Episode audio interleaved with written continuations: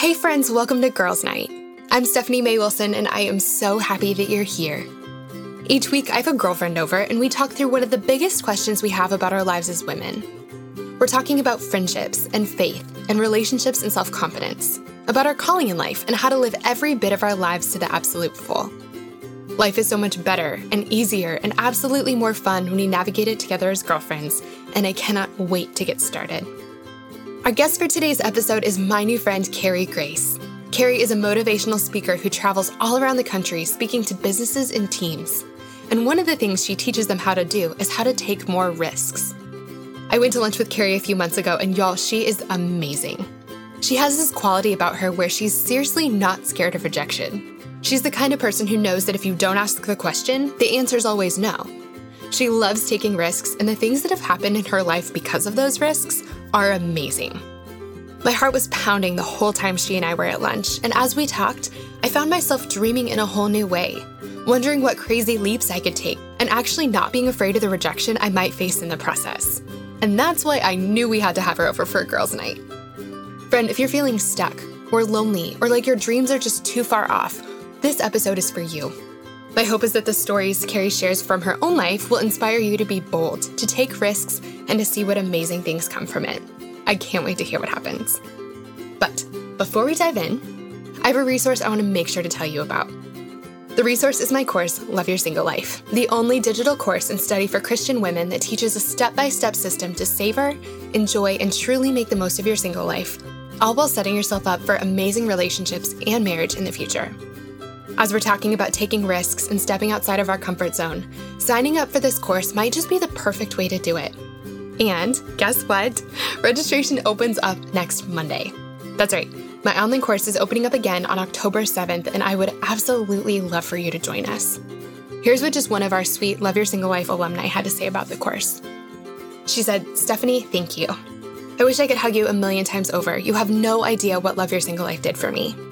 When I signed up, I didn't want anyone to know because it felt like a weak move to need a course like this, but I'm telling you what, now I want to shout it from the rooftops.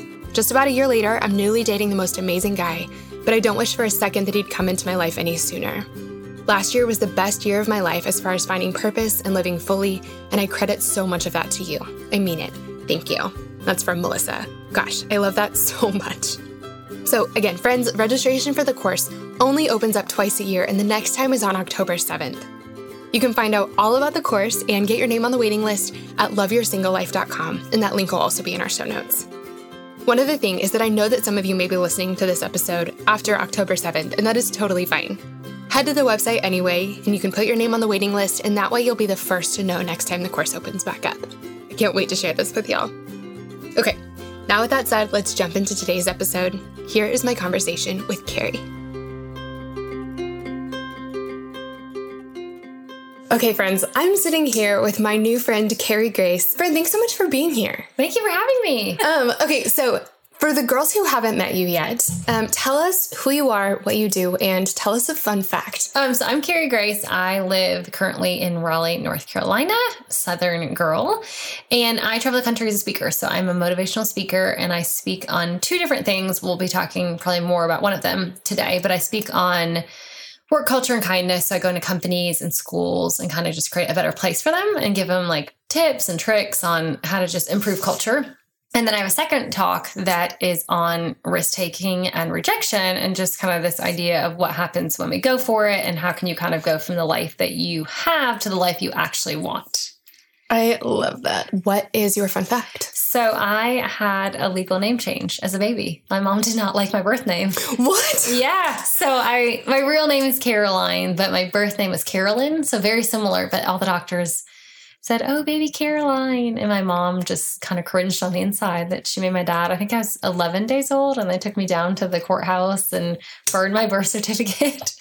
And it's funny because when you live in, I was actually born in Boston. And so Caroline's a very strong Northern name. I mean, it's also Southern as well, but I think more people are named Caroline that. And in the South that people pronounce it Carolyn. So when we moved down to the South, everyone pronounces Caroline, even though you can see the word line is Carolyn. So my whole life, doctor's offices and, schools. And my mom would just die on the inside more because she paid money to give me that name. Oh my gosh. Oh my gosh. Yeah. So wait, it was Carolyn first. Carolyn first is my birth name. Carolyn first. And then she changed it to Caroline. Yes. But people read Caroline in the South as Carolyn. That is so funny. Okay. So Carrie, I'm really excited about our conversation today.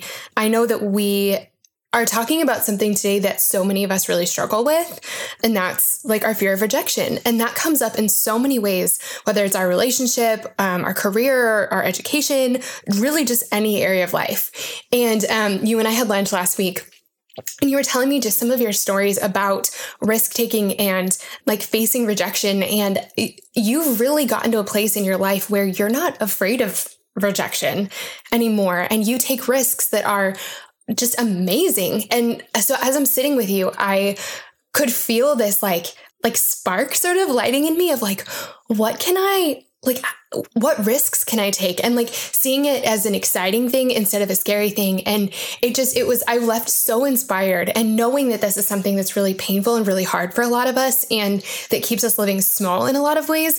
I just wanted to have you come on and like share some of your like rejection proof magic with us. I'm just really excited about it. So tell me, have you always been this way? Like, have you always been a risk taker? And what is your like background when it comes to this topic of rejection? Yeah. I don't know if I'd always say I was a risk taker. I was a very shy child, but I do have a pivotal moment. Gosh, maybe like a decade ago, I called my dad probably a decade ago. I had this wild dream of something I really wanted to do. I called him. I said, "Hey, I got this crazy dream." And for me, what he said to me is he said, "Okay, if this is really something you want to do, I want you to take a year, and I really want you to study this.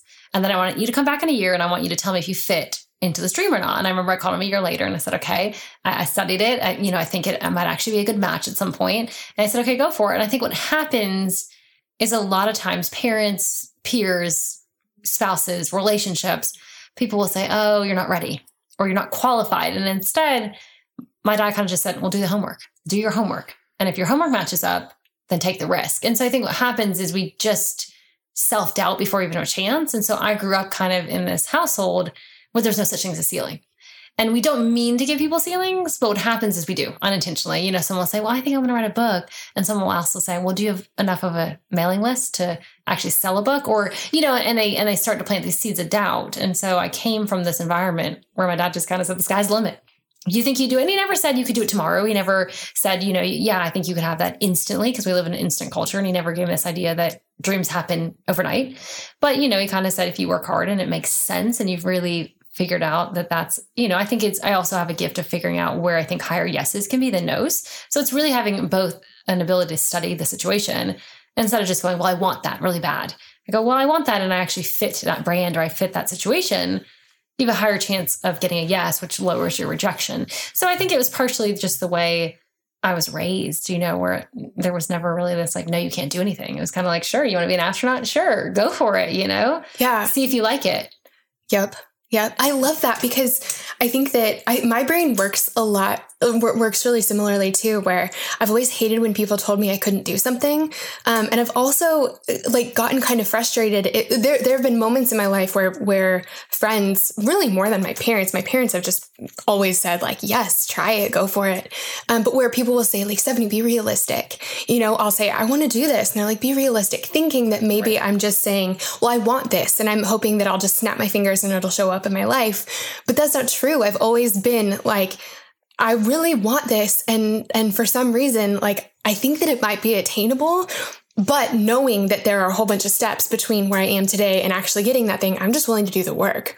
And so I love that about being an astronaut. Like, you can be an astronaut. Is it a ton of work? Absolutely. Right. And are there personalities like mine that would hate all of the math and science that goes into it? Right. Like, I mean, yes, you have to have an interest in all of the steps that are standing in between you and being an astronaut. But if you're willing to do that work, go for it. Right. Exactly. When I know that you've talked to so many people about risk and rejection. What are some of the hangups that stop people from living the lives that they want to live? Like, what are some of the thoughts that are going through their heads? How do these, like, what are those? There are just so many roadblocks. There's so many walls in between us and where we want to be, whether we put them up or other people put them up. Like, what do those look like? What are some of those roadblocks? I think people bow out early. I think people go, well, I got to know. And so they don't ever, people assume that closed doors are closed doors. Hmm. And so that's really what it holds up. Well, they told me no. You know, it's one of those where it's not always a no forever. And I think people put permanence to it. Oh, well, they told me no, so I can't ever get the job. Or, you know, I have this, people have a narrative in their brain that says, well, I'm not qualified. I'm not, you know, equipped. I'm not ready. A lot of times it's, I'm not ready. So people always say, when I arrive, you know, when I get to this point, wherever X, when I get to 10,000 followers, when I get to this, you know, milestone, then I'll take the risk. And people always push it back. It's the same with weight loss. You know, when I get to the 10 pounds, people are never, finish lines always move. And so people never really get on the starting line, I think is what I've discovered, is people don't ever want to get on the starting line because they know they'll never finish based on the way they set themselves up. So people kind of set themselves up to fail. Well, I don't have enough followers, so why even try to write a book? Or, you know, so I think it's a mindset thing. I think people really are, they live in these narratives that say, I'm not big enough, I'm too big, I'm too old, I'm too small, too uneducated. You know, it's all these too much and not enough mindsets that I think run through people's heads that they never want to take the risk, because risk can lead to success. And sometimes people are afraid of success, and risk can also lead to humiliation. And who wants either? You know, both are equally hard for different reasons. Yeah. I think that there's also, you know, when someone, you know, if you think through like a particular area of your life, like say it's, I don't know, a relationship, you like a guy, you've like, you guys are friends, and maybe it's kind of coming to the point where you might want to say something like, I'm like, is there something here? You know, like, want to get coffee sometime or something. And I think that when we picture what rejection will look like, it's not necessarily the no of, it's not necessarily the no that I think we're afraid of. It's like the story we tell ourselves after the no. So if he says no, the first thing that pops into our mind is, it's because I'm fill in the blank with whatever the lie is that you are most likely to believe. It's because I'm not good enough, because I'm too this, not enough that, I don't look this way, I do look this way. It's like, I feel like our deepest shame fills in that blank. It's because I'm whatever. And that's the thing that we're really afraid of. Like, it's going to affirm this truth I already believe about myself, when actually that's not ever true. Right. It's the thing you believe about yourself is usually rarely true. That's not at all what God says about you. Right. And then also him saying no, really, when people tell us no, it's rarely, no, you stink, or no, I hate you. And but that's how it feels. How do you, like, how do we change our mindset to take a no for what it means, not permanent, and also not an indictment on our worth? Yeah, I think, I mean, you have to definitely be strong in your worth, and you kind of have to know what, you know, what God knows to be true about you. I think the problem is we get in two cycles, or two sets of cycles, and, you know, we can get in a cycle of negativity where then we're looking for no's to reinforce things in our mind. And I think when you can break into a cycle where yeses start to reinforce truths you want to believe, then you become more positive or reinforced. You're like, well, I got a yes in this area, and it reinforces it. So I think you have to remind yourself, it's rarely ever about you. It's about the other person, and whether it's relationship, job that you applied for, you know, opportunity you wanted. It's rarely two identical people against each other, and they're choosing A and B. It's really like B just fit them better, and A wasn't the fit this time. And you have to just remind yourself that, like, you want to be the best fit for something. You don't necessarily want to cram yourself into a situation that is, you know, whether it's related, you don't want to be in a relationship if someone doesn't want to be with you, you know, and you have to remind yourself, okay, yeah, maybe there were chemistry and sparks, but it's not for you. And so it has nothing to do with you. It's opening you up for other opportunity. And there's been a lot of times where I've gotten told no, but it has opened me up for other things that have become better. The problem is rejection is really only painful when you live in the current no, but when you get the yes, when you move into the yes that you're meant to live in, you forget the rejection. The pain of that goes away, because all of a sudden you go, I'm so glad someone told me no, because I found someone better, or I got a better job opportunity, or something opened up. I mean, you know, you close one door, a better door opens, but it's in between when all the doors are closed. That's brutal. Yeah. So I think it's having an open mind to go, you know, this is temporary. Yeah. Yeah. I think a lot of what happens too is that we say no before anyone else can. Like, have you found that to be true? Oh yeah. I always tell people it's not your job. I always say, like, it's not your job to give yourself Linda's no. It's Linda's job to give her, you know, a yes or no. And you rob people the opportunity of actually saying yes. So what happens is, a lot of times, I mean, I've heard, and we might have talked about this too when we went to lunch. I have heard so many stories of people who have said, oh, I got all these opportunities because I just asked. And part of it was no one else asked. It wasn't like they went up against B, C, D. They was like, hey, it was just A. And so the people were like, yeah, we'd love to work with you. We'd love to have this opportunity. And so a lot of times people want to be included and people want to cheer you on. They want to be part of your tribe, your group, whatever. And so I think I say all the time, well, Sarah's going to tell me no. And I'm like, you don't know. You're not Sarah. You're not her. You're not in her position. You know, no one wants to tell you no. Like, no one wants to tell me. I get ghosted a lot in speaking, and I'm like, it's not going to kill me. I can handle it. I want to be. I speak on this. You can tell me no. I'd rather you just tell me no. We both move on. You know, we live in this ghosting culture. I'm sure people see that in relationships now. No one wants to say no. People would rather just silence you. And that's actually worse because it's still rejection. Right. It's just unknown rejection. And so I just say, you know, if it's not for you, say someone no. You know, I think it's say it in the best way. You don't have to give them a reason all the time why it's no, because that can be more hurtful. But I think they say, well, it's going to be a no. And then they give an excuse. It's going to be a no because I don't have, or I'm not ready. Yep. And it's like, that's never about the person, you know, and if they give you a no, better that they give you a no and you knew, then you never, ever even asked for a chance at a yes. Yes. Yes. There's, I feel like there are two, we talked about this at lunch, but I feel like there are kind of two kinds of people in the world. I mean, really there are people who ask and people who don't. Right. And in some areas, I'm a person who asks, and in other areas, I'm a person who doesn't. And my best friend, one of my best friends from my whole life, she and her mom specifically, like we would always go to concerts together when we were in like middle school and high school before we could drive. And they both are just like, you don't know until you ask kind of people. And so they have been behind, like backstage or behind the scenes or on set, or I mean, they have had more crazy, amazing opportunities than really most people I know, yeah. Present company actually excluded, because they just ask. Yeah. And like, I totally take myself out of the running for things like that. I'm like, well, I don't have a VIP pass. So why would I ever assume that I could I haven't been invited. So therefore, but really like there are so many times that they just say, hey, do you guys have any extra VIP passes? And they're like, totally. Yeah. And it's just, you never know. Right. You never know what the answer is going to be until you ask.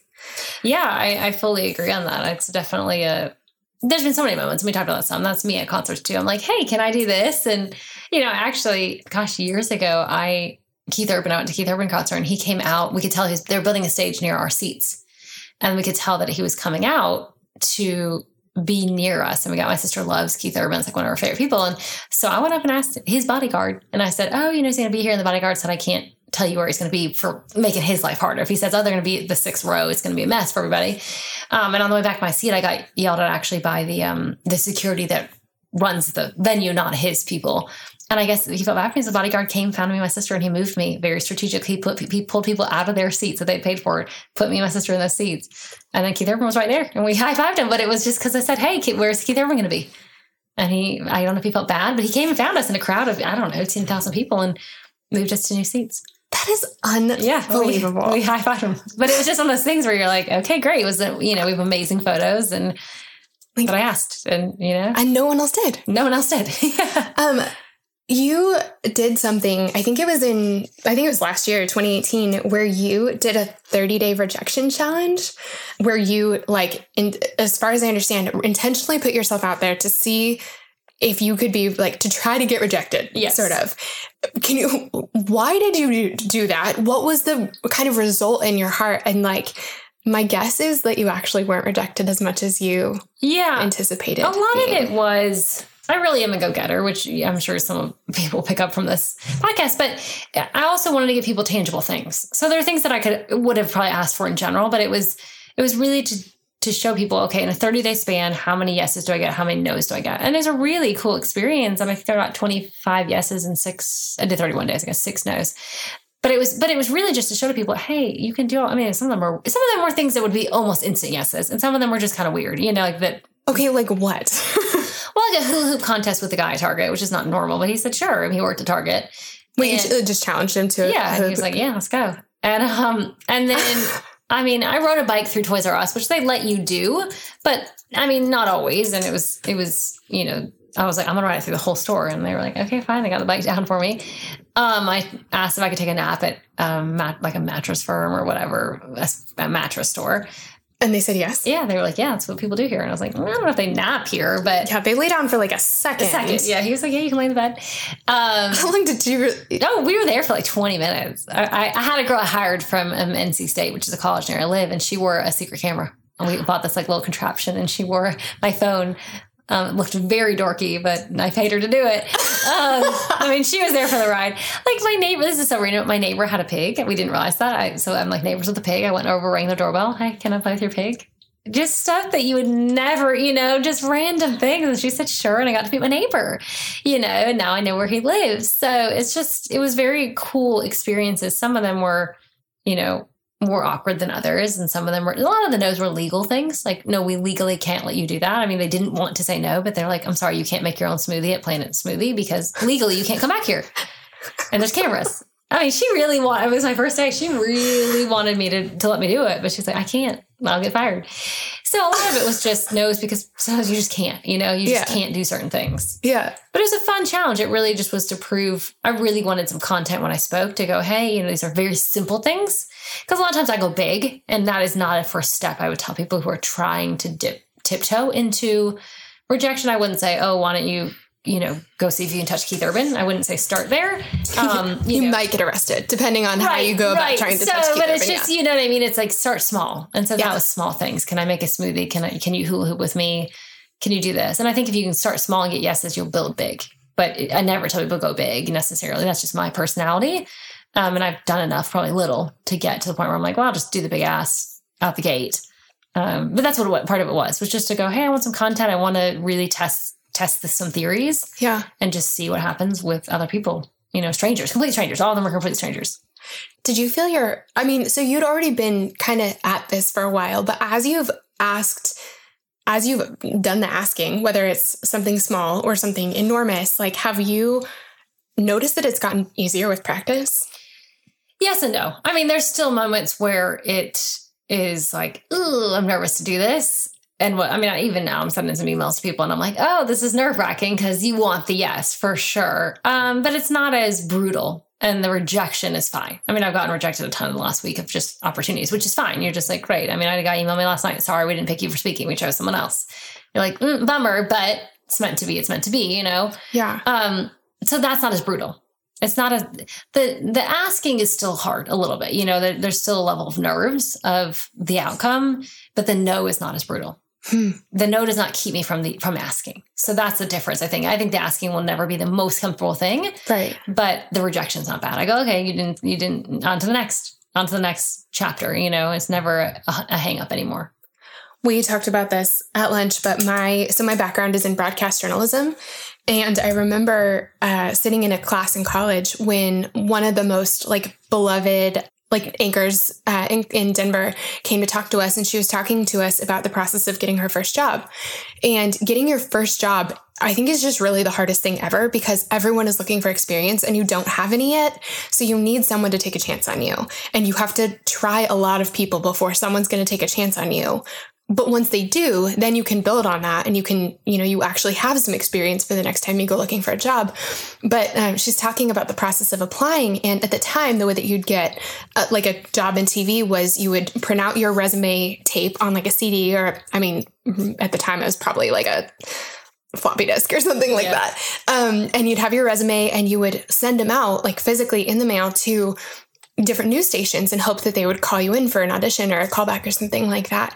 And she said that she sent out 200 resume tapes to stations all across the country. I don't even know how many there are. She really must have hit most of them, right, before she finally got a job. And the thing about it that, as she's talking to us about this, she was saying, there was a reason at every single station that I didn't get the job.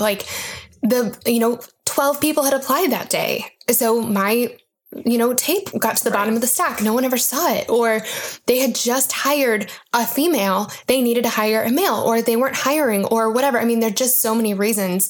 And usually, and rarely was the reason you're not good enough, right? Or we don't like you, or you don't have a future in this. And maybe some people did say that, but that wasn't the truth. That was their opinion. And really she got to prove them wrong. Right. But I'm so glad that I heard her talk about that, because I think that it made my process of applying for jobs much more of a like throw spaghetti at the wall, see what sticks kind of situation, instead of feeling like I'm going to apply for one job, and if I get rejected from it, it means I'm not meant to do this. It just like really, it takes a lot of spaghetti sometimes, really throwing it and seeing what sticks. And it's just way less personal, I think, than we sometimes imagine. And so I think that just that story really helped me like prepare my heart for the fact that that there's sort of a ratio at play, or there's a, you know, for her, it was every 200 times you ask, you get like one person says yes, but one is all it takes. Right. And I just think that just served me really well. Like, okay. And I remember sitting in my seat that day, making a commitment to myself, like, I'm going to do this. I'm going to do, you know, whatever it takes. I'm going to send 200 tapes until I get that first one.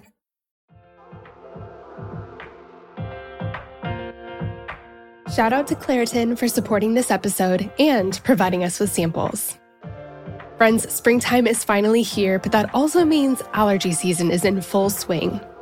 I have always struggled with allergies, and I don't know about you, but I am especially allergic to cats. More on that in a second. Well, luckily for those of us who live with the symptoms of allergies, we can live Claritin Clear with Claritin D. Designed for serious allergy sufferers, Claritin D has two powerful ingredients in just one pill that relieve your allergy symptoms and decongest your nose so you can breathe better. This double-action combination of prescription-strength allergy medicine and the best decongestant available relieves sneezing, a runny nose, itchy and watery eyes, an itchy nose and throat, and sinus congestion and pressure with ease. The time that I use Claritin the absolute most is when I'm at my parents' house, my childhood home. They have this absolutely beautiful cat that they love, and I like, except for the fact that he sheds so much. So that means that I'm basically sneezing from the second I arrive home to the second I leave, unless I take Claritin. My dad has even started having it ready for me right when I walk in the door. Are you ready to live life as though you don't have allergies? It's time to live Claritin Clear. Fast and powerful relief is just a quick trip away. Ask for Claritin D at your local pharmacy counter. You don't even need a prescription. Go to Claritin.com right now for a discount so you can live Claritin Clear. Use as directed. Claritin, thank you so much for sponsoring our Girls' Night. We love having you.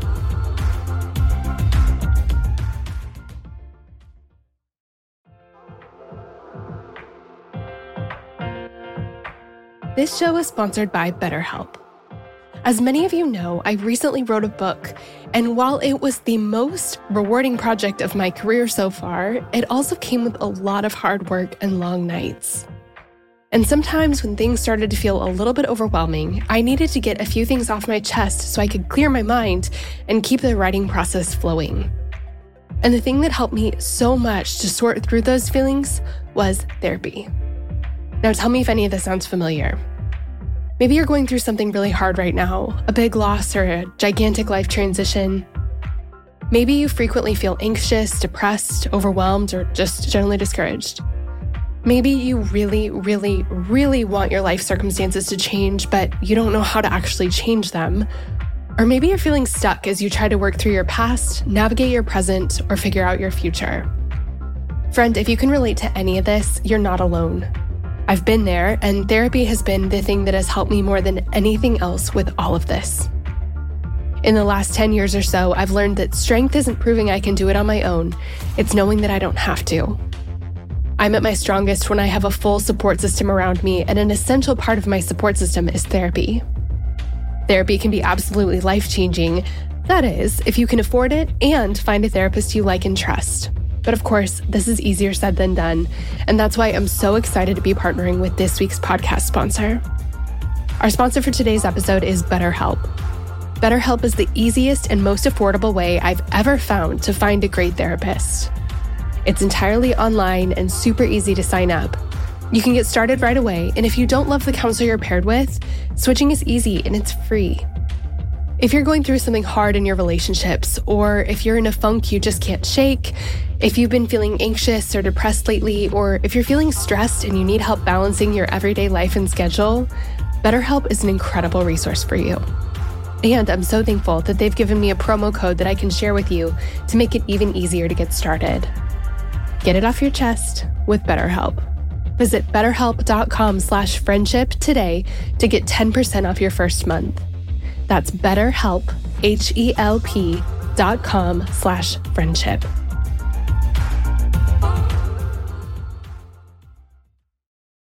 So you have this story, like speaking of asking to do things that most people wouldn't ask about. You asked to do something on a flight. Yeah. Can you tell us that story? It was kind of a random series of events, but in 2017, I was flying to LA for an event. I mean, there's stuff I had out there, but I was going out to LA for about 2 weeks. My best friend lives out there. And I realized I was going to have to fly based on the scheduling. I was going to have to fly on my birthday the day before. And so I was like, you know what? I don't want to fly my birthday. That sounds like a terrible way to spend your day. It's like 7 hours on a flight because it's two flights. I was like, no, I don't do that.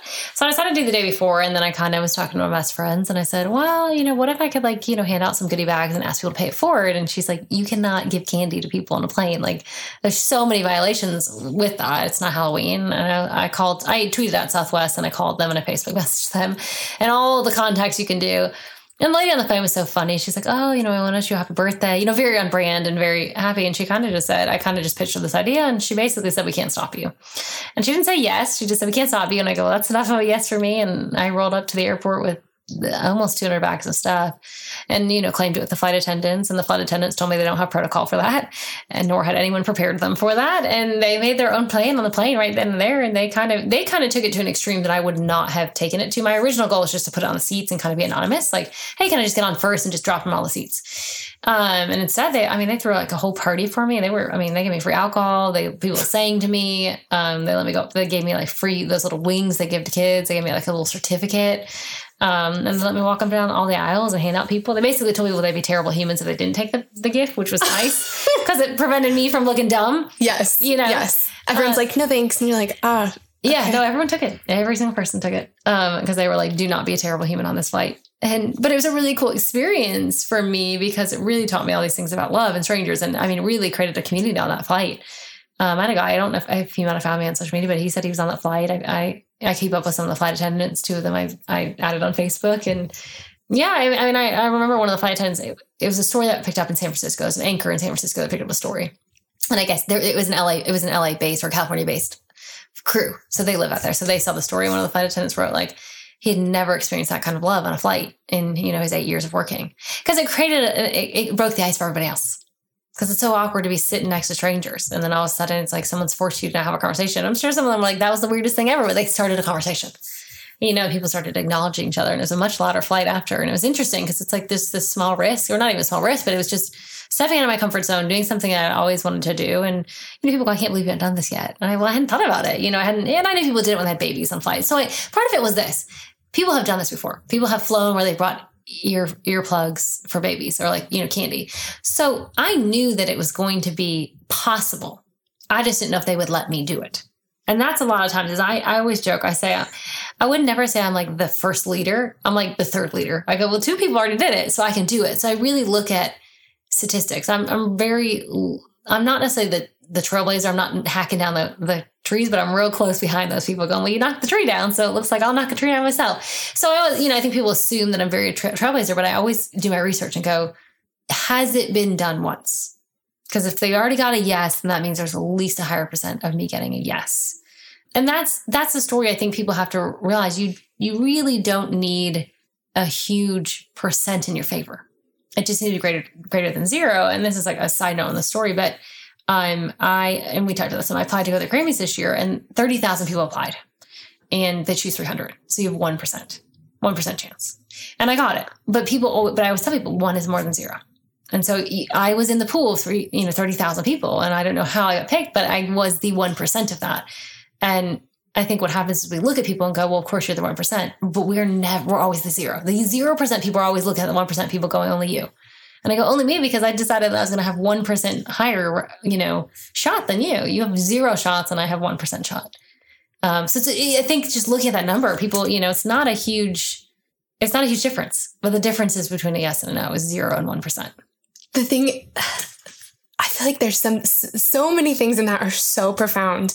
And one of them is like, You just said I was in the pool. Yeah. Like I was in the pool. And that's the difference. Like so many times, like we decide we want to be the zero. We decide that we're not even going to get in the pool. And really that's all it takes is just deciding that you're going to put your name forward, that you're going to give it a shot. Yeah. I think people, one of the most profound things, my friend Annie told me this. She used to work out in Hollywood. She had a job out in Hollywood. And she would always say to me, people wait their whole lives on their doorstep for Oprah to ring the door. And she said, do you know what doors Oprah rings? And I said, no, what doors does Oprah ring? And she goes, the one she has the addresses to. And she said to me, she says, does Oprah have your address?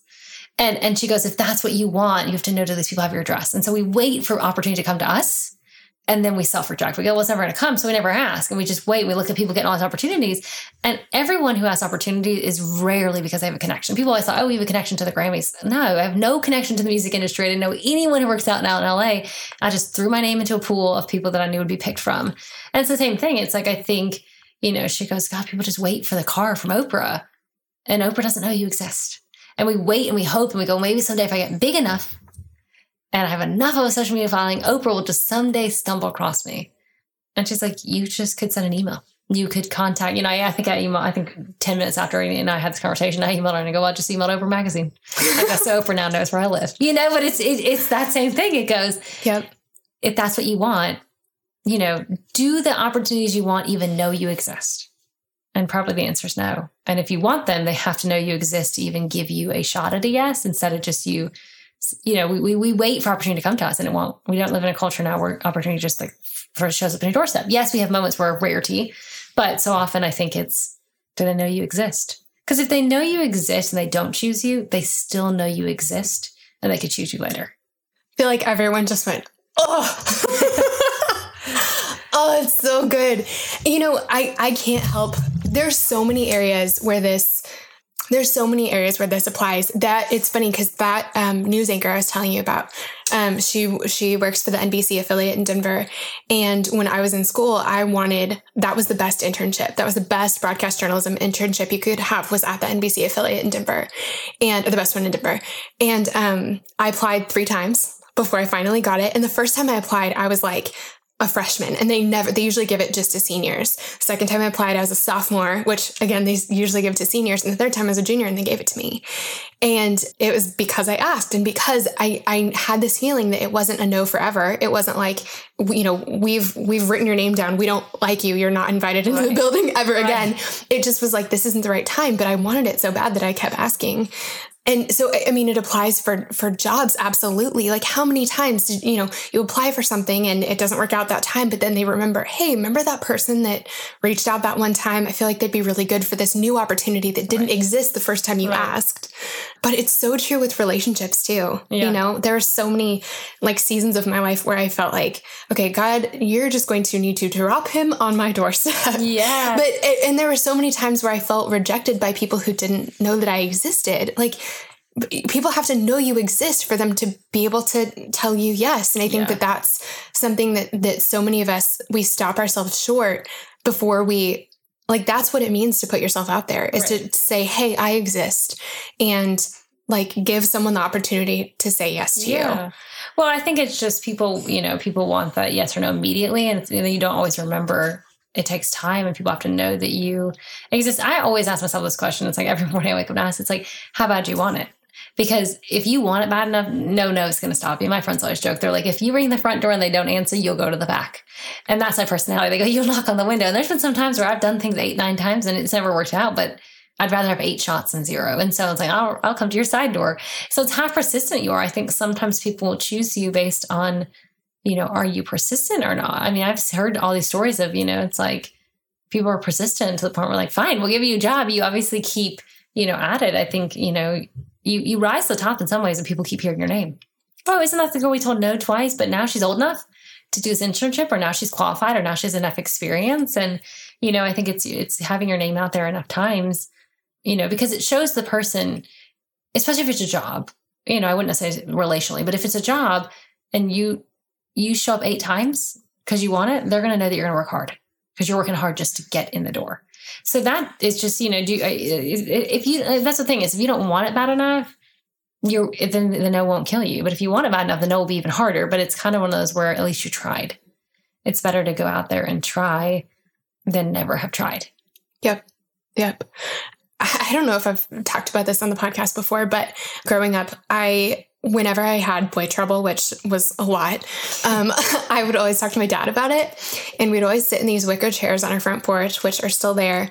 And I remember this one day, and I don't remember the exact situation. I think it was probably like I liked someone and nothing was happening. And I wanted to give it a shot, but at the same time, I didn't want to be rejected. And I remember my dad just saying like, what's worse, you know, having this what if and carrying it around forever, not knowing like, what if he did like you? What if he did want to date you? What if, you know, what if there was a shot and just carry that around forever? Or would you rather put your cards on the table and find out that there isn't a shot and be able to actually move on? Right. And I think so often we decide, well, I would rather not get hurt and not know, but like, you're still hurting. Yeah.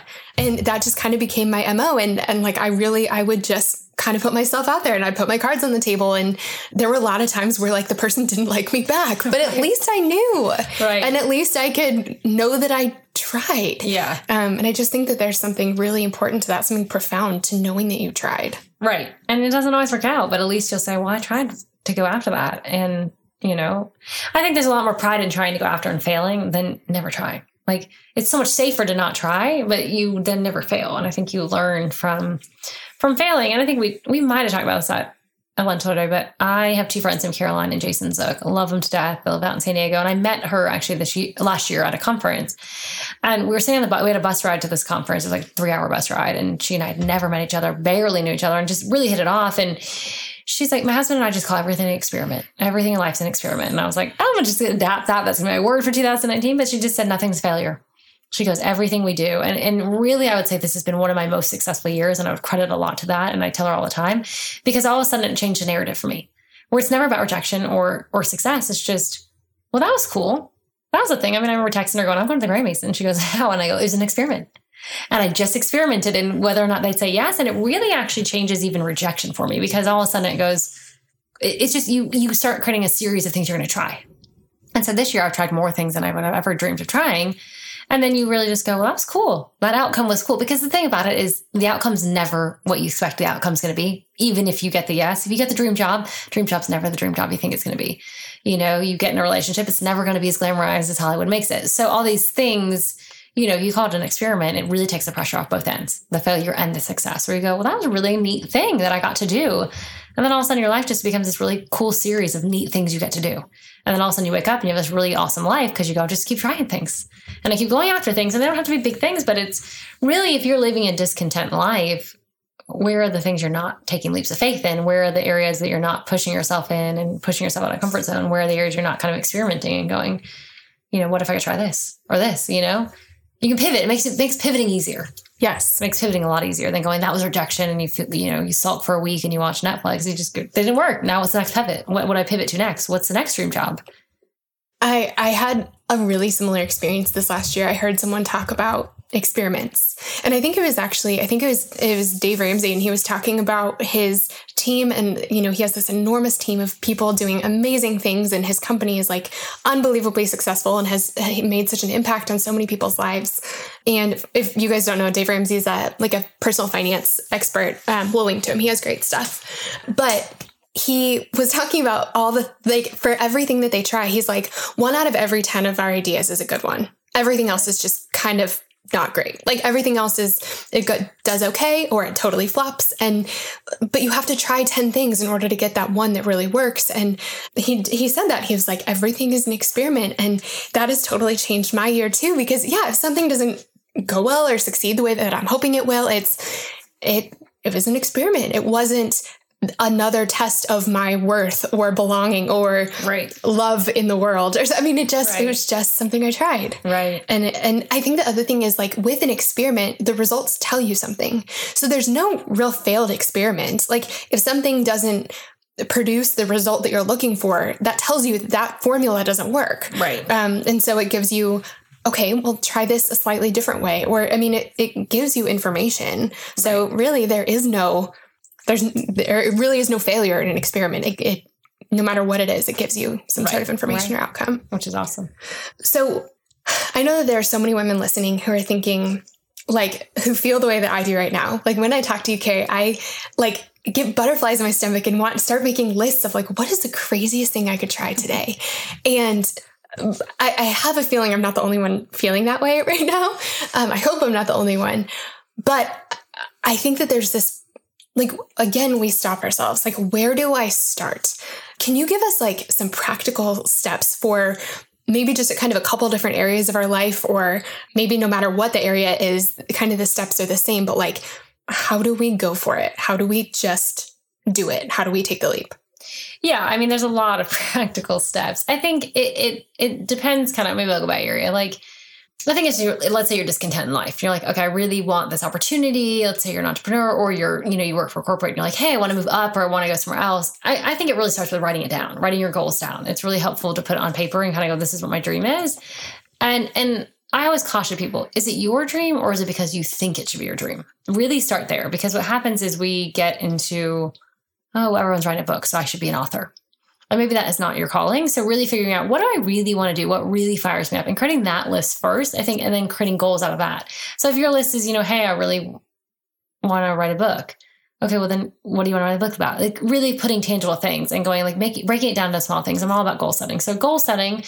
And I think even, let's say relationally, like you're saying, you know, you're like, okay, I have this friend who's a guy, you know, how do I move through that? I think it's like you said, you know, kind of really seeing where everyone's at in the thing and knowing, and don't wait 10 years to go, oh, did he like me? Really put yourself out there and realize that if he's not for you, he's not for you.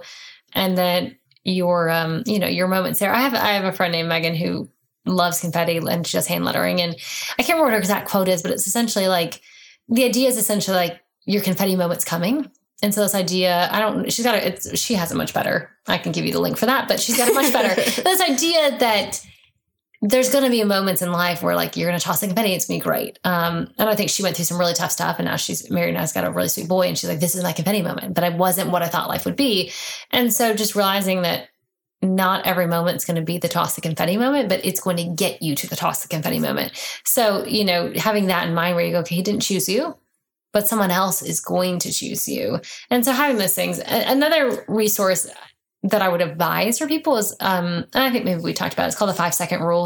It's a book by Mel Robbins. But she has a whole thing about rewiring your brain. And my friends do not think my brain needs to be rewired, but it's this idea. She actually is coming out with a show. She just got offered a TV show. I think it'll be similar. I mean, not similar to the Ellen show, but that idea, I think it'll be 5 days a week. I think it'll be broadcast fairly across a lot of channels. But she got picked up for a show and she's all about change. How do you change yourself as a person? And hers is about you count backwards from 5 to 1 or maybe 5 to 1 and on 1 you act. So this idea of not hesitating. So it's really this, you know, going, okay, I need to email Stephanie because I want to be on her podcast. So just you count backwards and then you email. So it's really, I think the problem is people get stuck on the actual action step. People know, like, I mean, I've asked audience and I go, you know, close your eyes for a minute. What's your biggest dream? They never want to admit it, but everyone's got something that someday they hope happens, whether it's get married, have a family, have a ton of followers, have a career, whatever it is, fill in the blank. Everyone's got something that they go, if I could only get to that place. And so what are the action steps? Really, action's what messes us up more than anything. It's not that we can't get there. It's not that we're incapable. It's not, you don't really need to have very much. I mean, I don't, not so bad, but a lot of times you don't need to have a certain skill set. You don't need to have certain things. You just need to have the gumption to go for it. It's not always, you'll learn as you get there, but a lot of times it's just gumption. You know, did you have the skills to even ask? So I'd say coming up with action steps and then maybe getting accountability, having people hold you accountable. Hey, I'm going to send this email today. You know, I did a talk maybe 6 months ago. And really one of my points in my talk is just, it's called send the email. And I tell them all these emails I sent and all the results of sending the emails. And I go, this is the life you could have. And here's the 8 emails I sent. And here's the eight results that happened from them. And, you know, some people are like, wow, it's so profound, but it's this idea of just permission. You have permission to send the email. You have permission to take the chance. You have permission to ask for something. I think a lot of times we feel guilty asking, well, I don't want to burden them. I don't want to. So having an action step, having something to hold you accountable to it and then going for it. And actually doing it and then, you know, tracking the results. And you don't have to harass the person. You don't have to do 18 follow-ups, but put the ask into the world and then see where it leads you. And You don't know where it might go. The thing that popped in my mind was from the movie We Bought a Zoo. Oh, yes. When they talk about the 20 seconds of insane courage, like that's take a deep breath and be courageous, insanely courageous for 20 seconds. Yes. And yeah, that's as long as it takes to go, okay, and then press send. And can you tell us like a couple of the 8 things that happened? Do you remember them? Oh yeah. I mean, one of them was Southwest. Mm-hmm. Gosh, now off the top of my head, I'm like, what were the 8 things? I mean, there are probably more. Some of them were just like, I worked with one of the girls in The Bachelor. She did a partnership with me. And that was awesome. I sent her a DM and she said, sure, here's my email address, which was not a public email. So that was a yes. Someone said to me, it's just all these like random opportunities. I mean, there's been certain things where I've said, hey, could I come speak at this? Can I participate in this? Sure. Come. We'd love to have you. I mean, I even connected with a girl on Instagram. I can't remember. I said, I was going out to LA for something. She said, if you're about LA, stay with me. I sent her an email. And, okay, great. I'll email you. Email the next day. And I'm going to see her in September. And this will be the 6th summer that I've gone to see her. Oh my gosh. But it's just, it's one of those where you're like, now she and I are best friends and she'll be my wedding someday and we will be friends for life. But I was shocked. I go, it was one email. She just commented and I said, sure. I took her up on her comment. She said, hey, and she goes, I would never have commented. That was crazy. I asked a stranger if they wanted to stay at my house. And I am the kind of person, if you offer that, I'll take you up on it. And I said, sure. I emailed her and she and I've, been friends since 2013. And I go out to LA a lot. So it's been a really great blessing as a speaker now, because every time I go out that part of the country, I always stay with her, save a ton of money, and we have adventures, but it's like that. You just never know. And I think women, probably someone else does. I think there's a lot of loneliness for women in our culture now. And so for me, I just always say, be the invitation. Don't wait for someone to ask you to get coffee. Like I emailed you. I said, I'm coming to Nashville. I'm debating moving here. I'm like, I want to come for 2 weeks.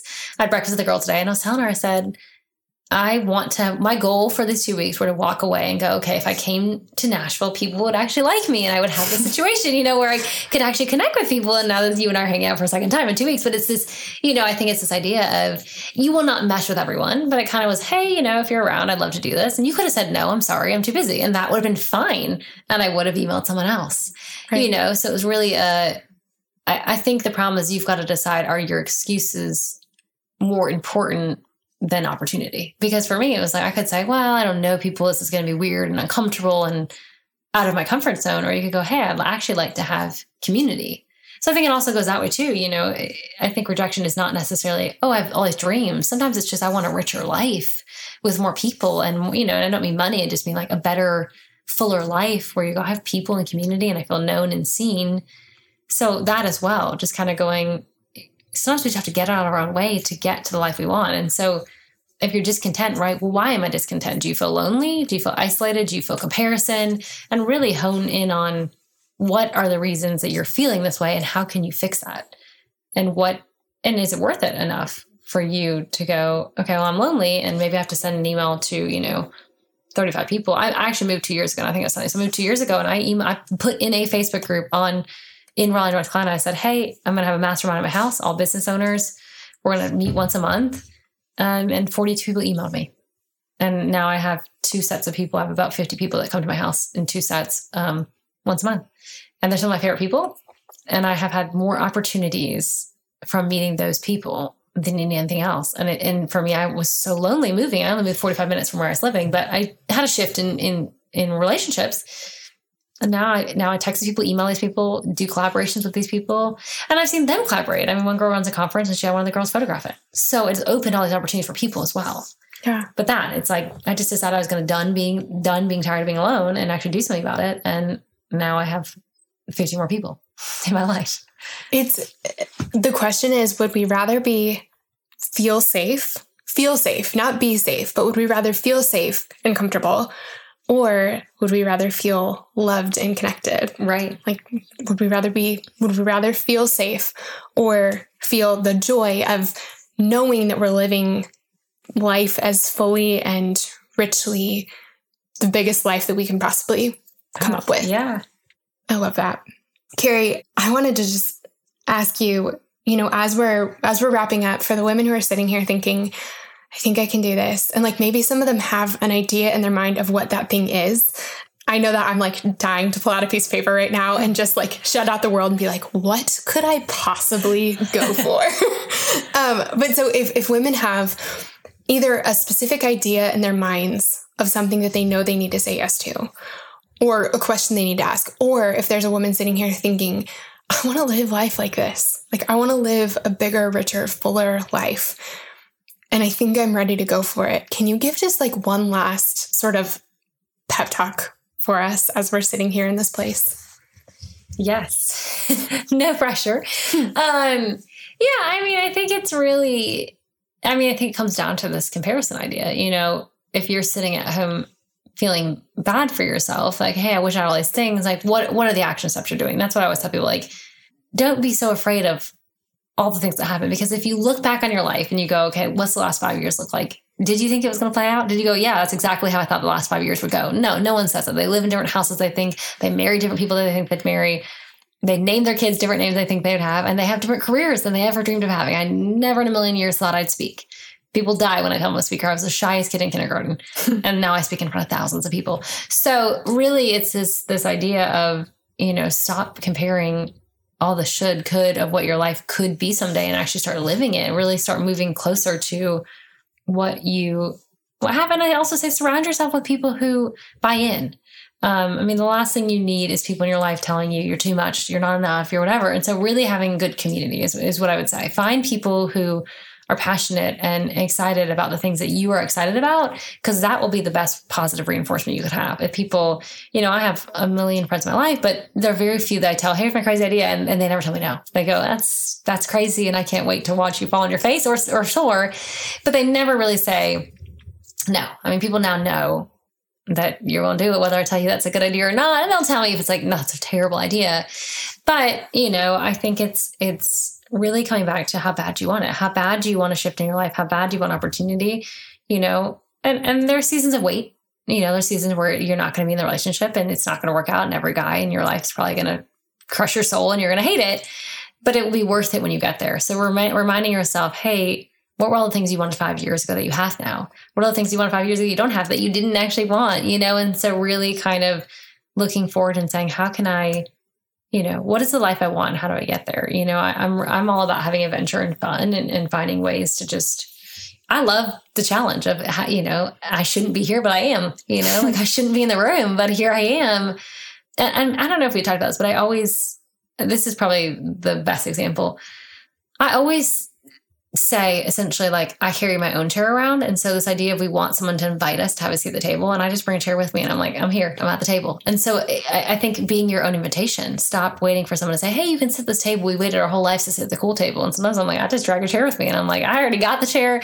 I don't need you to invite me. I'm here, you know? And I think that that's how you make friends. I think that's how you meet people. I think that's how you change relationships. And I think that's how you get opportunity, where you just kind of say, I'm not going to play small, and I'm just going to bring my own chair, fold up, carry it around, put it on my back, and, you know, sit, you know, where I want to sit, instead of going, well, I'm not cool enough to be with these people.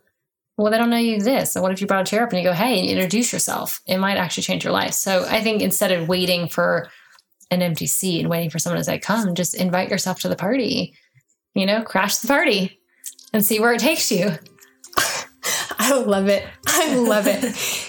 Carrie Grace, thank you so much for being here, friends. Thank you for having me. You guys, isn't Carrie amazing? I love her and I love this conversation, and I'm so glad I got to share it with you. One thing I wanted to mention quickly is I know we talked about a lot in today's episode.